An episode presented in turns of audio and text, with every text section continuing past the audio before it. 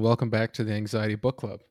This is episode number 37, and I'm very pleased to be joined by Kieran Setiya, uh, professor of philosophy at the Massachusetts Institute of Technology, also known as MIT, and author of this month's book, which I was very pleased to have gotten a copy of. It's called Life is Hard How Philosophy Can Help Us Find Our Way. And he's also the author of a previous book, uh, Midlife, a philosophical guide welcome to the podcast. Uh, thanks for having me. It's great to be here. Totally. Um, I'm curious. So I was an I was an undergrad philosophy major before I departed for um, less fun fun things to work on. But what um, what is your concentration? What kind of classes do you teach, and and what have you done your research on? So professionally, I'm a moral philosopher. So I work on ethics. Although I and I say this in the book, I think moral philosophy has a kind of misleading connotation because it suggests that what you're really focused on is moral obligation and what we owe to other people. And that's certainly part of what moral philosophers think about. But really, moral philosophy is more expansive. So, really, what I work on is the question how should we live? And that's a big question. And it has lots of dimensions. So, it connects with, you know, ethics there connects with questions about the nature of action. Like, what is it to act for a reason? You know, how do we make decisions? And it also connects with questions in what philosophers call epistemology, theory of knowledge. So, how do we know what we should do? And I'm really interested in anything connected to the question how we should live. Mm-hmm. Yeah, that's interesting. Um, I think a lot of people's experience in, I guess they call it analytic or analytical philosophy these days, are questions that are really far removed from those. Like, I know if you're taking like a philosophy of science course or uh, maybe a metaphysics course, it's less less about daily life and more about these pretty niche questions.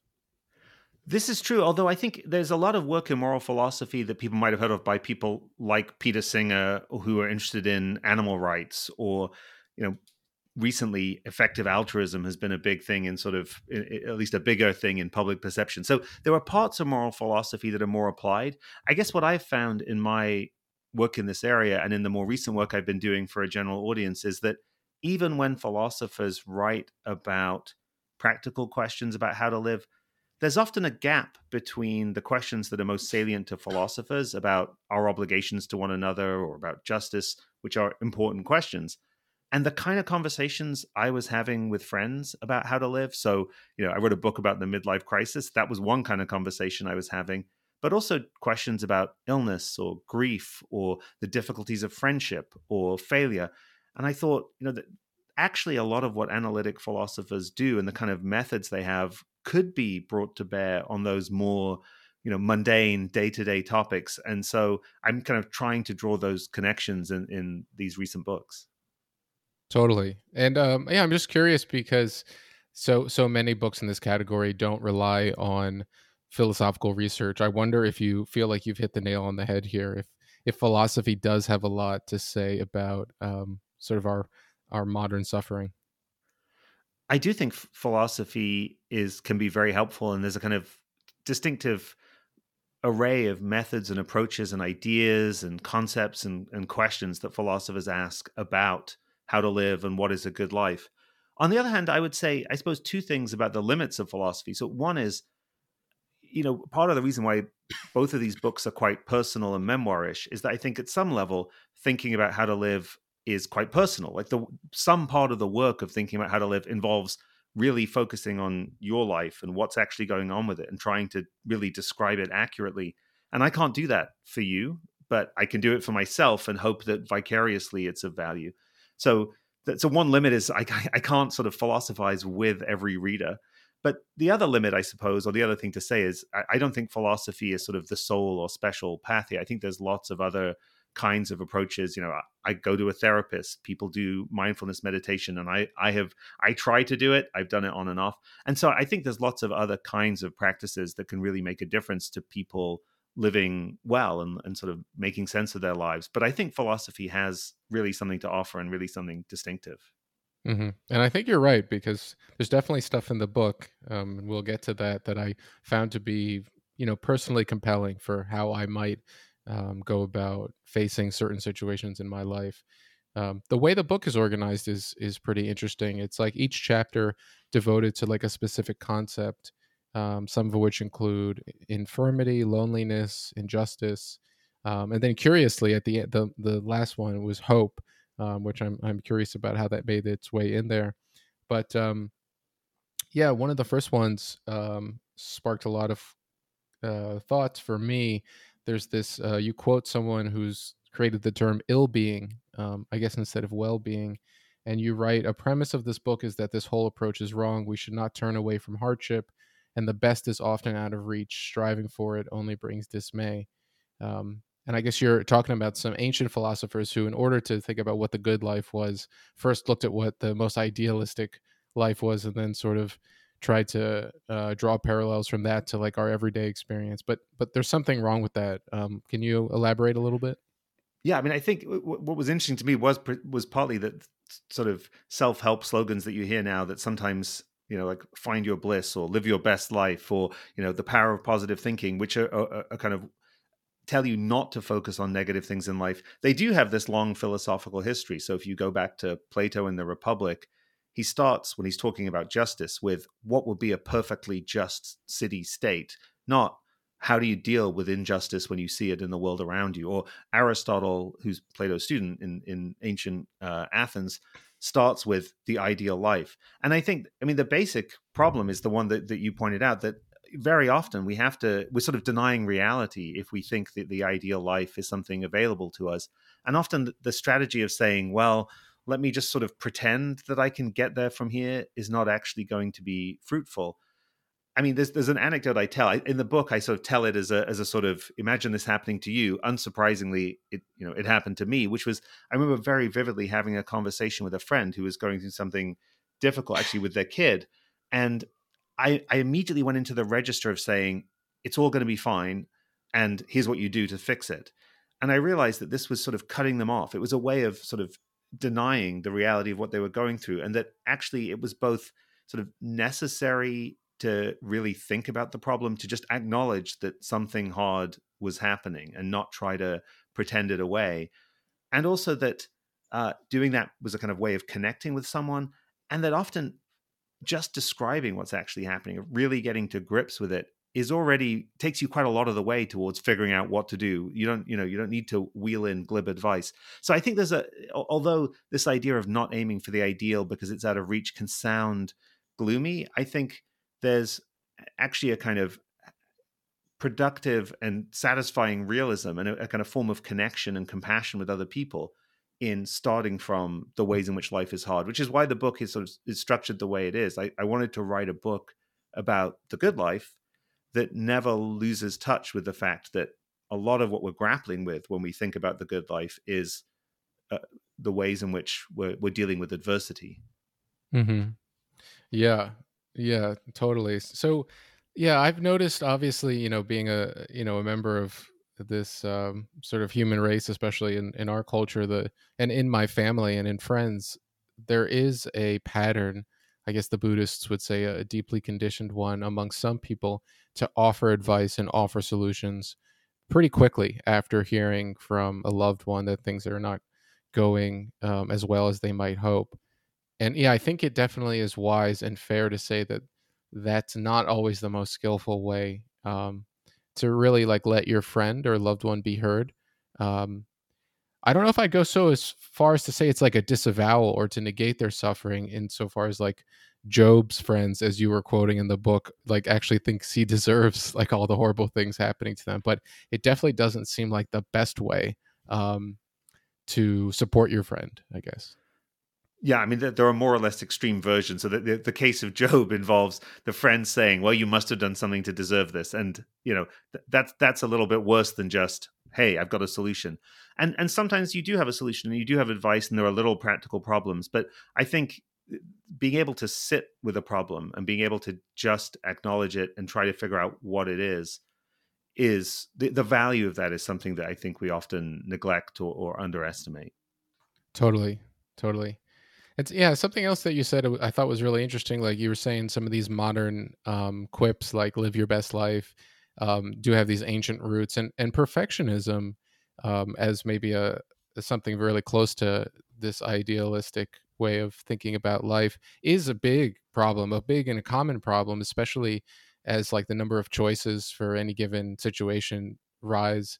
Um, you know, I think there's a lot of I don't know where I was listening to this, but a lot of sort of college students and younger people are facing a lot of anxiety over choices given just what's available at their fingertips. Um, and the idea of finding something perfect, whether it's uh, like a career or a partner um, or any number of other things, is definitely uh, firmly rooted in at least some aspects of our society. So I think what you have to say about that is is pretty relevant.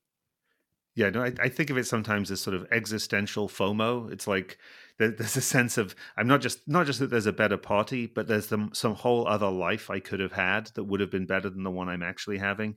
And I mean, one thing I think is useful in, in trying to push back against that. It, when you're feeling bad about that kind of missing out, that like you, there's so many things you're not going to get to do in life, and couldn't it have been better? I mean, it, it's useful to think about you know what it would take to actually avoid that problem. I mean, to to really avoid the problem that there are good things in the world you're missing out on, you'd have to have a world that was so impoverished there was really only one thing worth doing, or that or you'd have to be so limited that you could only appreciate one thing, and you really wouldn't want that. So, in a way, I think you know, this sense that there's so much in the world to do, and there's so many good things, and I can't have all of them it's painful in a way, but it reflects something really wonderful that that the world is just rich in good things to do. So in a way, you know that that's a good problem to have. I see. So you're saying okay. So I mean, I guess there's a number of different ways. One way would be to like reinvent yourself like countless times and live like a n number of lives. But in in a more realistic sense, you're saying like if there really was very little to do, um yeah right so we'd all be worse off i guess in that situation. Right and, and even if you lived an infinite life you say well what if i could just live you know d- do all these different things? There would still be lots of other lives different from that that you still wouldn't wouldn't have. So you know the way pe- people people often sort of m- miss this and that seems sort of naive is just you think why why couldn't i have been that other thing? And then you forget that if you were that other thing you wouldn't have been whatever it is you are instead and you'd still have the the problem of missing out just directed at something else. So i think in in a way this is a kind of case where the the inevitability of the problem is part of the the solution. Mm-hmm. so i have a question for you as a philosopher. So let's say you have uh, and, and you already sort of addressed this but i wonder like how satisfying the intellectual explanations are. Like like if you you yourself or someone you know are very upset and you tell them like let's say someone comes to you with like the fomo problem and they say like oh god i wish you know i was in this job i'd be making more money i'd be like living by the coast and doing all these fun things. Does the does the thought experiment like strike a chord with them and, and allow them to like release some of those sort of negative emotions or or maybe I should just ask you for you personally like if you're having a hard time do these like very logical arguments do they help you feel better about things? I mean the, the honest answer is I think it really varies in ways that I, I find hard to predict. So there are definitely cases where thinking through something philosophically really worked for me as a kind of cognitive therapy. It's sort of in, instead of you know the cognitive therapist working on you know debunking your belief that your your mother never loved you or something uh, something personal to you there's there's the kind of cognitive therapy of realizing you had some kind of confused vision of what life is or some you were making some kind of philosophical mistake. And there are cases where i find that really helpful. On the other hand i think there are there are also cases in my own experience where i have found that you know I thought through a problem and I feel like, yeah, no, this is, I, I think I've I think I'm right about what's going on with me, but emotionally incorporating that is a is a further project. But on the other hand, I think that's also true of a lot of of you know cognitive therapy when you do it you know when it's not philosophically um, uh, mediated. Like uh, sometimes you you reach the point in therapy where yeah you've sort of recognized a mistake that underlies some emotional syndrome, but the syndrome has a, an inertia of its own. And then mm-hmm. I think you know forms of of practice like meditation or other kinds of ther- sort of talk therapy or um, uh, other kinds of, uh, of sort of um, practice can really make a difference. So I, I, don't think philosophy can do everything, but I, uh, I mean part of it is I think if you're trying to to to sort of live well in the world, there's a there's a sort of way in which you know one thing you might aim for is just happiness sort of feeling happy. But you could feel happy while completely wrong about what's going on around you like not really being in touch with reality. And i think what we want and should want in life is not just to feel a certain way but to be really in touch with reality to sort of feel that way and respond to the world uh, the way we should because we're really getting it. And and so I think there's a sense in which even if really getting it in the way that philosophy can help you to do isn't the end of the story, it is a kind of necessary part of really, uh, you know, responding to the world uh, as it is, not not sort of living in the world as you wish it would be. And and so that that's that's part of what philosophy does. And there i think you know going back to your question about you know what academic and analytic philosophy these sort of more professionalized forms of philosophy i think one contrast uh, between them and some of what i'm doing is that I think the lines between abstract argument and just trying to describe what's going on in a situation are much blurrier for me. So a lot of what I do in the book um, in in relation to problems like infirmity or loneliness is just try to say, well, you know, why is it really bad to be in a condition of chronic pain? Or what what are you missing when you don't have friends or you feel like you don't have friends? Like what what's actually going on there? And it's a, it's a kind of philosophical project but it's more philosophical description than than abstract argument. Mm-hmm. yeah well i think that sense of like empiricism or investigation is like really it's really powerful um and sometimes it's enough to you know satisfy you know wh- whatever you know part of you is having a hard time um and I would sort of just add to that list of things that you could do besides um, like therapy or philosophical uh, investigation is just like get a hug. You know, sometimes that's yeah, that's yes, yeah, yeah. No, I think that's absolutely right. It's just uh, yeah. I mean, this obviously connects with the issue of loneliness. Like part part of what uh, you know you get out of relationships with other people is just a certain kind of affirmation that you matter that can can play a role in sort of enabling you to come to terms with some of the ways in which life is is imperfect. Yeah, and I I love the chapter on friendship. There's a few nuggets that I really really liked about um let me see if I can find them. Um there's there's this idea that being without friends is like not only like a cost to you but it's almost like a cost to the universe because like no one can see how much you can like shine or like no one can see your value. I thought that was such a beautiful sentiment. Yeah i mean i think this is this is a way in which i think we really learn something from thinking about loneliness and and friendship and love which is you know part of w- what we what happens when you really love someone and when you're really attached to them is that you just recognize that they matter. And it's the same kind of mattering that in, in the sense in which everyone matters, except when you love someone or you're you're, you're sort of in a, a, relation of loving friendship to them, you realize it and appreciate it in a deeper way than just uh, the sort of stance of distant respect for someone who you, you wouldn't mistreat. And there's a sense in which, right, that that's sort of what our, our value as human beings cries out for is a kind of appreciation the same way the value of anything good cries out for appreciation the same way it's a shame if beautiful music doesn't get listened to. And so yeah you, that sort of vanishes when you're you're friendless. You, your your sort of value feels like you're it's not being recognized. And so your your sort of existence in in the human world feels feels threatened. And yeah and it's it's a loss to you but it is a loss to to the world too. Mm-hmm. there was some history here about the the evolution of friendships that I thought was quite interesting. There was some, well, obviously not like some absolute date, but there was a time in which, um, according to I guess some of the historians that you were quoting, friendship, like I guess marriage was at some point, this sort of utilitarian relationship, maybe about like survival or social need, and then at some point we got to start liking our friends. Um, I don't know how well you know that history, but it is pretty in- intriguing. Can you say anything more about that? Yeah, I mean, I think there's sort of two two two big shifts that are, that are really notable. One is this: there's there's a kind of picture of friendship you get in ancient Greek philosophers on which it's meritocratic, like you have to earn it by being virtuous, and if you're not virtuous, you don't deserve friends. No one should love you. You're unworthy of love. So one great bit, sort of big shift is from that picture of the value of human life to a kind of enlightenment picture on which you know it, we don't always realize this in practice but in theory every human being has a kind of uh, intrinsic value. And then the other shift is is from a kind of period uh, the the um, historian keith thomas writes about this that it, in the medieval period sort of the exigencies of life was sufficiently demanding that almost all social interaction was somehow mediated by just the need for, for if you were relatively poor the need to to survive and so the idea of a friendship detached from material need didn't really uh, have as much purchase. And then, ironically, we often think of sort of industrial capitalism arrives. We're all just acquisitive private beings, and this is the beginning of our modern plight of loneliness.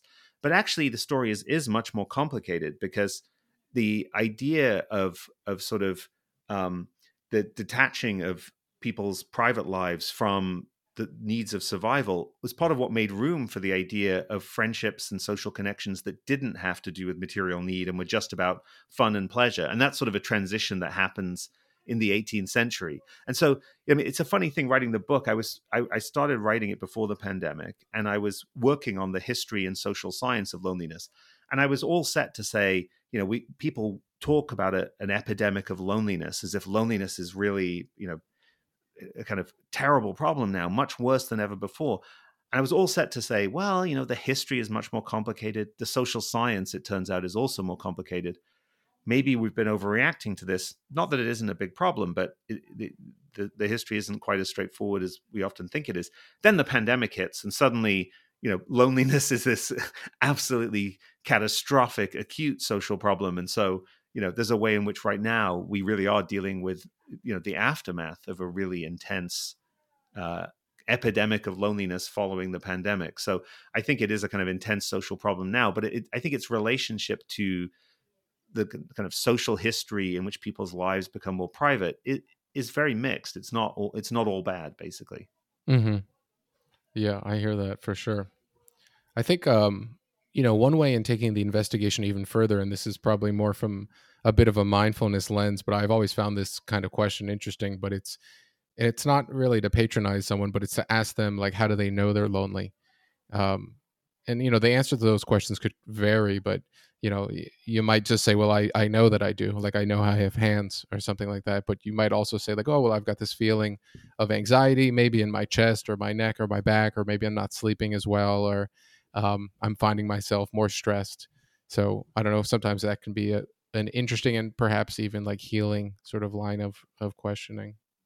That's really interesting. I really like that question. I mean, I hadn't I hadn't thought about it in those terms. It, it connects with another phenomenon though, which is just it's easy to be wrong about whether you have friends, whether people love you. So one one of the kinds of conditions of loneliness is that once the anxiety sets in, it's sort of self-reinforcing, and you, you become, you know, it's easy to become paranoid, and you know, in your anxiety, misinterpret how other people relate to you, and read the signals in ways that are negative, and then start to think, oh yeah, he, here's, I'm, I'm sure I don't have friends, and no one really cares about me in a way that isn't really in contact with with reality. So I do think sort of interrogating one's own loneliness in that way is a really fruitful first step in trying to come to terms with it and, and do something about it. Mm-hmm. Yeah, and I think, and we're we're on a bit of a departure here, but it's interesting. So maybe we'll go with it for a little bit.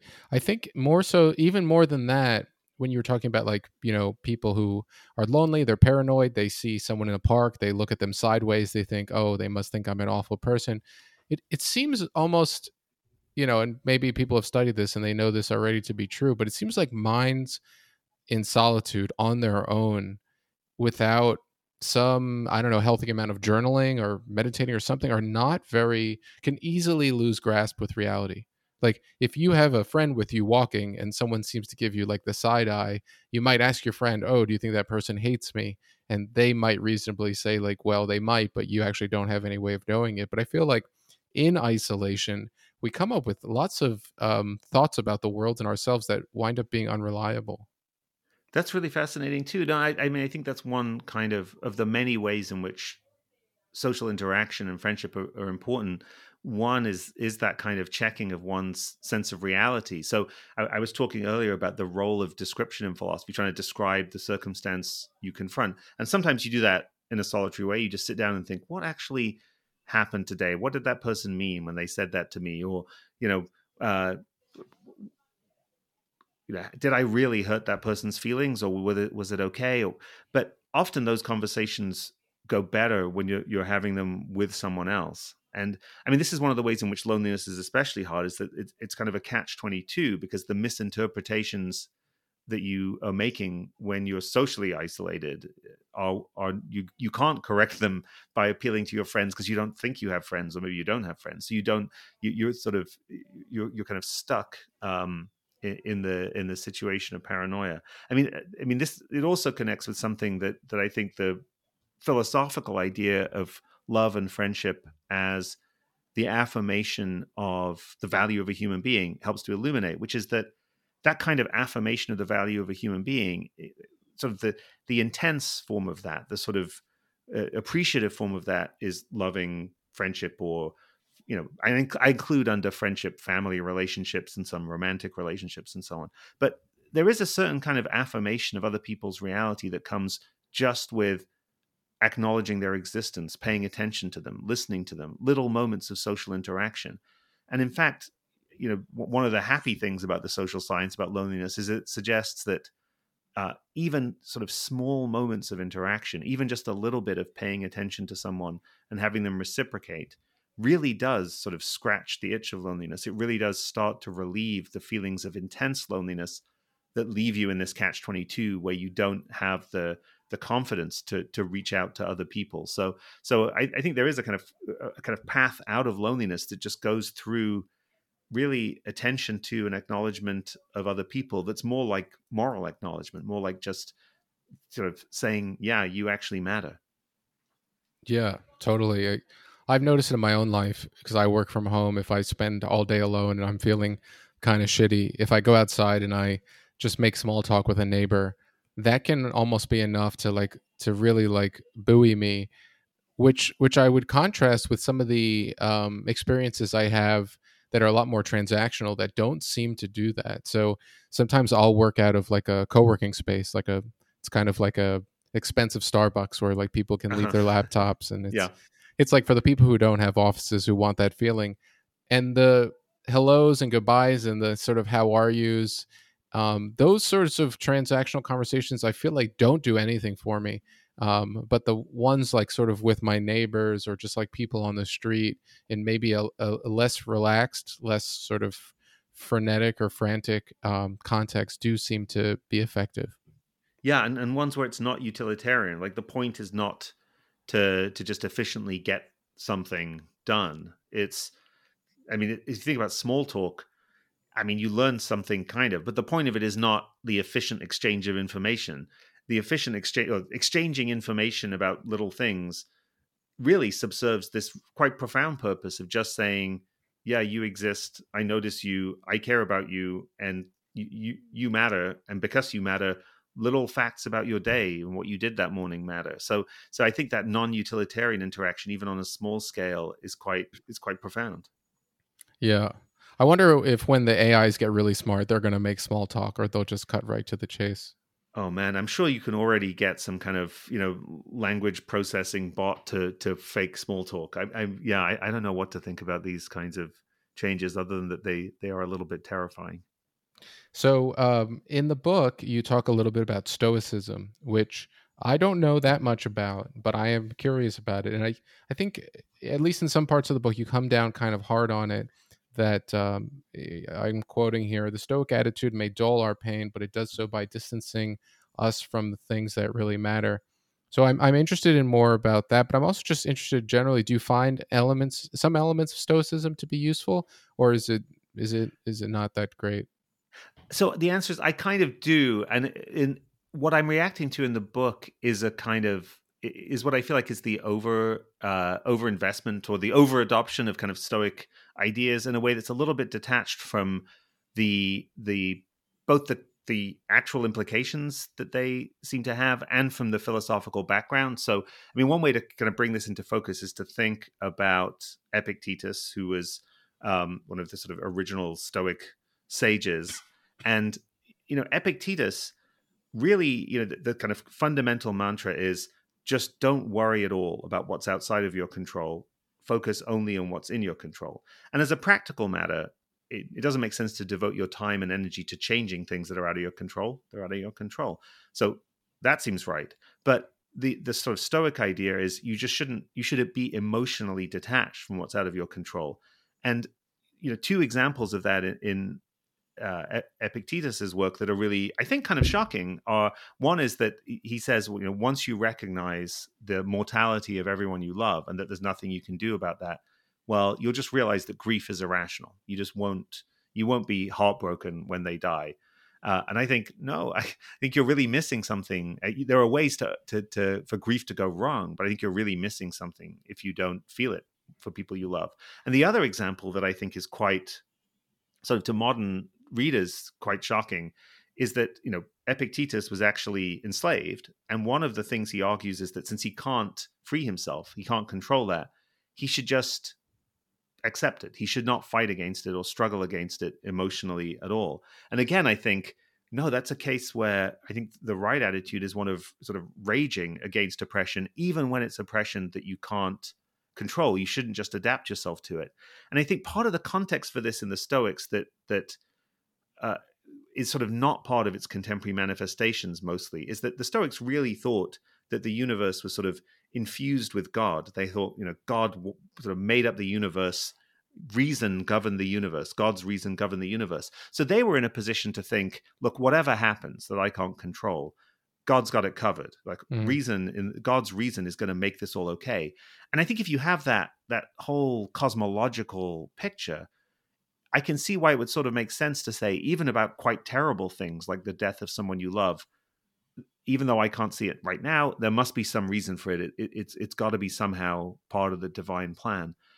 What I think you can't there's a kind of having your cake and eat it to, eating it too thing where in contemporary Stoicism people don't really buy this this sort of cosmological picture of the universe as the the sort of instantiation of God's will, but they still want the the sort of emotional uh, you know um, uh, the emotional the yeah the, the kind of stoic emotional response that you don't really feel the, the, the, kind of grief or the the horror and i think that isn't really available. What what might be available is is a certain kind or, or degree of adjustment to maladaptive emotions that comes from really taking in what's out of your control so it's not that there's no insight in in that stoic idea but i think to really get the the kind of radical benefits you have to buy a whole lot more of the the stoic philosophy that most contemporary practitioners really really buy.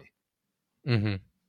Yeah, and uh, I don't know. It's it also just seems I don't want to throw shade on Epictetus. He sounds like a terrific guy, but I mean, if you've ever worried before, you've ever had an anxiety condition, it's not really terribly easy to just say, "Well, this is irrational, and therefore I'm going to stop it." Or if a, a family member dies, you just decide you're not going to grieve. I mean, a lot of these things take place, at least in my experience, outside of my control. So, um, yeah. Yeah, no, I mean, so the Stoic idea is really like the, the ultimate extreme of, of cognitive therapy. And in fact, the, the sort of originators of co- cognitive and cognitive behavioral therapy cite the Stoics as um, antecedents because the Stoic idea really is your emotions sort of have a picture of the world. And if the picture of the world is wrong and you just correct it, then problem solved. And, and I think you're right that, that the, the nature of emotions is not quite so cognitive uh, as that suggests. Yeah. So um, one of the chapters that I really liked was about pain, um, because you yourself deal with chronic pain, and you were talking about the what pain is and how it works, and um, sometimes how it doesn't have like a future or a past because you get really absorbed by it. And I found I don't deal with chronic pain, but I do deal with chronic anxiety, which uh-huh. you could maybe think about as a kind of mental pain. Um, and a lot of what you were saying, it seems like if you replace the word pain in there with anxiety, it really mapped onto my experience. So I was wondering how you feel about or how you think about different kinds of pain, like especially maybe mental pain, or if you would even admit that into being the same kind of category or same kind of thing. I mean, I think it really might be. I, I was hesitant to generalize just because it's one of those cases where, you know, what I know is my own experience. And I think some, I'm pretty sure some of what I say about chronic pain, I have chronic pelvic pain, but I suspect that if you have chronic back pain, a lot of what I say is going to seem pretty resonant. Like a, you know, eh, the, the, the nature of the pain is is similar, and it has this feature that, you know, it, it's very hard when you're in it to sort of project out of it. It feels like it's just going to be there forever, and it's always been there, and it's this that sort of crushing sense that it, it's permanent that makes it especially difficult to cope with. And if you could just say to yourself, as it were, you know, there's, you know, do you know the the sitcom Kimmy Schmidt where she's been she's been trapped in a bunker for 15 years and her mantra is you can stand anything for 10 seconds and you know i think 10 seconds might be too short but there's something to the thought that you know if i was just having the kind of pelvic pain i have for a day, I would think, well, just go and have a good day. It's not that big a deal. But the problem is, I'm having it in this. I, I can project the future, and it's just never going away, and it's you know it's always been there. If I could just live one day at a time, as it were, I really, if I could just think, no, it's just another okay day, I could really kind of control this this the the way in which the pain affects my quality of life. And I wonder, yeah, it would be interesting to to to see how far that applies to uh, mental pain, how far the the the sort of the the impact on your life has to do with the shadow it casts over the future and the past. And if you could just take it sort of moment by moment, it wouldn't be so bad. I suppose with anxiety, I mean, you can speak to this. I, I suppose that that sort of projecting forward into the future is is like is part like essential to the problem. Mm, well, yeah, it is very future oriented. Um, I'm I'm curious about um, you know not curious enough that I want it for myself, but um, yeah, well, maybe that's not a nice thing to say. But anyways, uh, so I guess like the you know, and I, I'm pretty pretty informed by like the mindfulness stuff. So a lot of what I say, you know, comes through that lens. But I yeah. wonder with the chronic pain, you know, less more granular than day to day and more by moment to moment. Is it the kind of phenomena that seems to ebb and flow literally from moment to moment? Or like I'm curious if you if you were like sitting down to like try to really get close to it, how it, is it kind of like a wave that comes in and, and goes out, or is it like fairly persistent, like across seconds or minutes or, or hours? No, it it varies, but usually not rapidly. So my my I mean, this is again just just speaking from my own experience. My usually what happens is by the time I realize it's not so bad, it hasn't been bad for a while. I'm like, hold on, that's interesting. I haven't been thinking about it for a bit. And then when I when I then pay attention, I think, oh, it's been quite mild for a while. I wonder when that happened. And then when it's bad, I'm like, I don't remember when it started being bad. It seems like it's always been this bad. So it definitely varies, but it seems to vary, you know, not not from moment to moment, but over longer periods that I can't really keep track of. Um, and yeah, so there's times when it just doesn't seem that bad, and then there's times when I mean, the worst thing about it I, for me, as I think for a lot of people with chronic pain, and maybe this applies to anxiety too in some ways, is sleep. So I think the, the points at which it's really a problem is when it's sufficiently, it's sort of sufficiently bad and sufficiently attention uh, demanding that it's hard to sleep through it. And that you know those are the kind of periods where i really struggle. But yeah it does it does vary. I mean i haven't i i have found mindfulness meditation helpful with lots of things. And especially with my own not quite anxiety but but tendency to perseverate about the future and sort of get to to not be able to appreciate what's happening right now. With this in particular it hasn't been quite so helpful. It's in terms of just the the mindfulness of just being with it right now in the moment. So it is much for me much more a matter of saying i can have a good day even though you know there's this there's this sort of uh, um, glitch. You know, there's a kind of uh, uh, blotch on the day, but nevertheless, I can have a pretty good day. And so let's just let's deal with that now, and then you know, tomorrow is tomorrow. And that's yeah, that's less about sort of meditating in the moment. Yeah, I think another way that you point out that makes is like a really um, interesting analog between the two is that pain seems to um, really identify you with your body. Like you might have been doing something else like watching tv or talking to a friend but pain really draws your attention inward sort of as you were saying and and makes you identified with this problem. And anxiety similarly um, makes it hard for us to uh, realize well it, it, depends on how much kool-aid you've drank but for me your true your true self which is like this you know wide open spacious consciousness things appearing things disappearing um, and instead of being able to recognize that, I contract and become extremely interested in, in a sort of unpleasant way in whatever anxious thought is like flitting across my mind at any given time and very absorbed into the problem suggested by my mind and trying to solve whatever it is that is giving me anxiety. So i think they're they are analogous in that way too in the way that they sort of momentarily sort of change the way like we identify ourselves that's really fascinating. Yeah, and I, I think your description of it made me think about attention. Like they both sort of grab and control your attention in a way that prevents you from attending to the world outside and sort of being being open and i think that is part of what's what's difficult about conditions like like chronic pain is that it's it's not just that the pain so pain is painful or pain is unpleasant duh like that's part of it but the, the way in which it, it by drawing focus and to your body uh, makes it hard to just sort of experience the world transparently and openly that that's the sort of adds insult to injury and it sounds like that that resonates with your description of anxiety that that it's it's unpleasant in itself and it's also just impeding a, a kind of open relationship to the world.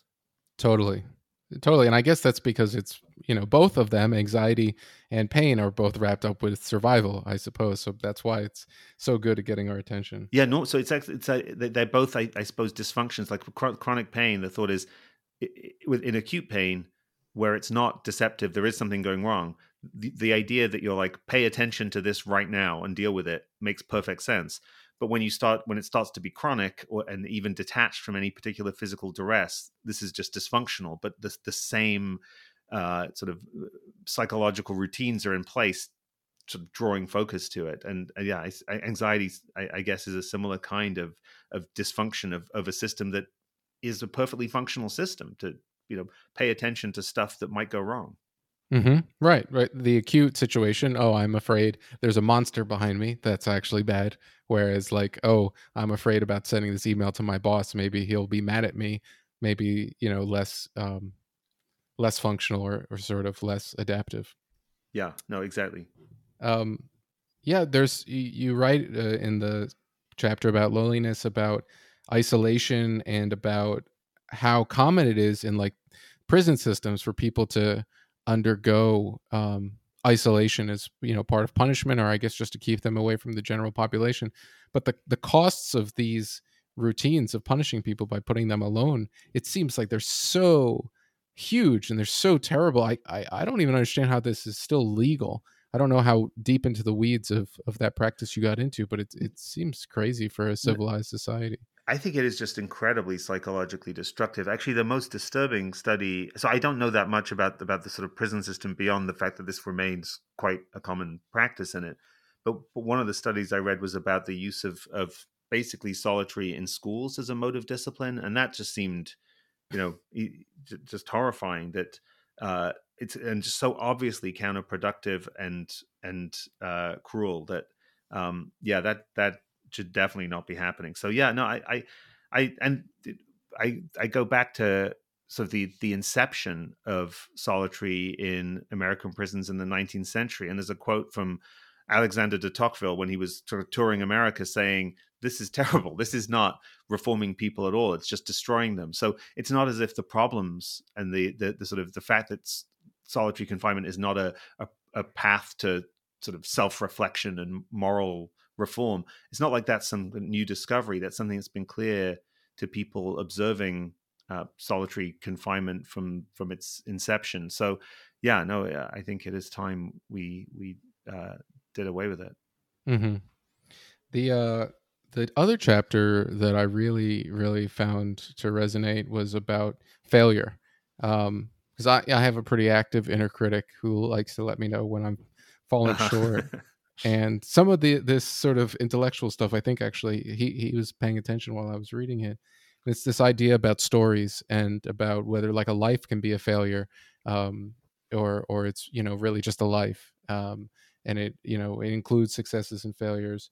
There's a few good quotes i guess. There's one which is whatever story you tell about yourself however simple and straightforward there's endlessly endlessly more to your actual life. A life can't really succeed or fail at all.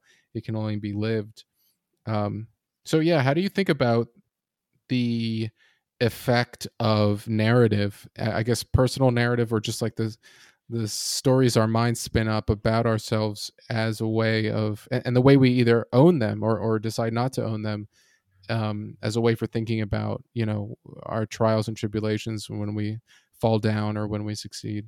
So, so I mean, I do think yeah, there's a real danger to narrative. Like if the, if you if what you're doing when you're trying to make sense of your life through narrative, as many of us are sort of tempted to do, is setting up this sort of linear story in which there's a way it's supposed to climax that's like the the victory. then you're doing something quite risky with your own self-conception, which is setting yourself up for the for a kind of failure that really defines you. And I, I think there's a kind of tightrope to walk here because often when people talk about the attractions of narrative, there's a lot of philosophers and psychologists who talk about our our tendency and our need and the value of narrating our lives to ourselves. So I think there's a kind of pressure to do that. And then there's this risk. And I think one way to to sort of get out of this is to recognize that, you know, this kind of linear form is only one form that narrative can take. There's lots of ways to sort of tell the story of your life in a way that helps you make sense of yourself, which can be a, a kind of source of, of, of meaning and value that don't have this linear structure. So there's a wonderful book I talk about by by a poet and critic called Jane Alison called Meander, Spiral, Explode, which is about narrative structures that are meandering, spiraling, or explode or branch, or and and so I think one way to to try to to sort of get out of this danger of telling your life story as if there's one thing you're supposed to be or one primary thing that is supposed to happen, and if it doesn't, you're a failure. Is to think, well, I can make sense of my life, but in, in terms of a story, but the story might be one that's episodic and has many, many, many different chapters, some of which end happily, some of which end sadly, and, and that sort of resonates with this idea that I think is is enabling and helpful, which is is to recognize how much there is in any given life, not to not to sort of let this sort of big picture distract you from all the little things you're doing. You know, some of which will be failures, but many of which will involve success and connection and things going well and even even when things in other parts of your life are going badly. So yeah no i, I think there's a, that's something we have to push back against. And it, and it connects you know there are particular forms of narrative that were culturally induced to go in for that have to do with things like career or professional success with wealth with sort of the idea that the measure of how well your life story is going is financial those in particular i think can be really can be really damaging totally totally um, and I think another antidote, which you point out in the book, is to get a little more invested in the process instead of the end result.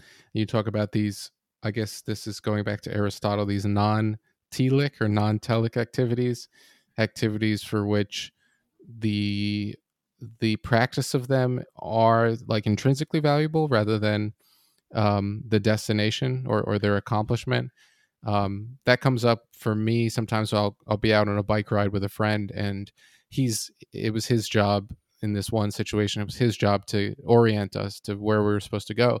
And uh, we got lost and I you know was pleased to be able to report to him that it's fine because you know we're not we're on a non-telic or whatever activity. yeah, like we're you know, we're still riding the bike. Anywhere. Yeah, yeah, right, right. That right. riding the bike is the thing. We're just doing it like on a different street than we might have earlier. Yeah, yeah. So that, that's a great example. So that, I think this the, the idea of a, a telic activity or a telic activity is that it, it's aimed at a particular endpoint and it's completed and you, are sort of right now you don't have that endpoint so that's frustrating and then as soon as you've got it it's over so i guess we got to move on and you're always sort of finishing these activities. This is sort of how when you structure your life in terms of one project after another that's the kind of shape it takes. And it does have a kind of self-defeating character and it has a, a, it structures what you're doing in terms of standards of failure and success constantly kind of setting your setting a measure for what would be failure and success. And right lots of whenever we're engaging in projects whatever we're doing we're also engaged in act in the sort of processes that don't have endpoints so i might be you know riding a bike to work but i'm also just riding a bike and if I'm riding a bike to work, then I got to get to work. And But if I'm just going for a bike ride, the actual endpoint is completely secondary, and there's a kind of value in the process. And I think even when you're engaged in things where success in the project really does matter, usually there's also value in addition in the process of what you're doing. And if you can find that value, you can sort of find value in your attempts to engage with the world independent of whether you happen to succeed and that, that i think is a kind of value we easily lose touch with when we, we, we get sort of driven to get things done and that we we can sort of recover and that will will liberate us to some extent from this sort of success failure structure that otherwise uh, you know preoccupies us totally and i think finding that value can sometimes be hard I know for me, I enjoy bike riding, so I can find it even if I'm on the way to do something. But I don't so much like enjoy sitting in traffic. So I'm sure there's many wonderful things about you know being in a car that I own and being fortunate enough to own it, and the air conditioning and the music, and there's definitely a lot going on there. But sometimes uh, finding that value, you know, can still be kind of difficult. Well, I think that's right. So I think not not all of the things we're doing are ones where the process is equally valuable. Sometimes you it really is just necessary to get this chore done. Like commuting might be the, the paradigm example of this, where you know that there isn't anything particularly to appreciate in the long, slow drive through traffic. So you can't always make this move. But when you you know you can sort of do an audit and think through like how much of my day is occupied with things where I can't really see value in the process, and where can I find it? And you know sometimes you can just shift your orientation and find value in the process without changing the outward circumstances of your life sometimes part of what the problem is is that too much of your life is consumed with things that really only are valuable as things to get over with things to get done and you know you don't always have choices over that but when you do have a choice that's something to recognize about a way in which your life is structured that's going to make it hard to really find meaning because big chunks of your day are just ones you want to be over as soon as possible Totally. Yeah. And I guess the longer we live, you know, the more apparent this sort of achieving things um, and failing at things starts to become more of like a treadmill instead of um, I don't know. I, I, remember I was at a meditation retreat once, and there was a sort of an older lady there, and she told me that like for most of her life, she kept thinking about when this thing was going to happen, this thing she'd been expecting, so I don't know what it exactly was. I don't think she knew either, but there was this idea that she was like headed towards something. Yeah. Um, I'm curious. So, um, yeah. So like, there's these concepts, and you know, they're the names of the chapters, and there's one on hope. I'm I'm curious how it got in there, or how how any of these got in here. I guess they're they're things that you probably grapple with. Um, and I'm also curious about what didn't get in here. Which which um, concepts or chapters were you thinking about including, but you know didn't make the final cut? That's a good question. So yeah, I mean the the I, I, kind of had a structure which was let's start with you know your body and the ways it can go wrong, and then you know look slightly outwards to loneliness and friendship, and then to grief, uh, and then your kind of social environment, but more your your sort of personal endeavors like failure, and then injustice, which is your social environment and maybe your political environment, where we're not concerned so much with your political with with your sort of personal failures and successes we're more concerned with you know the state of society. And then the chapter on absurdity is about well how some spiritual questions about how you relate to the whole cosmos. So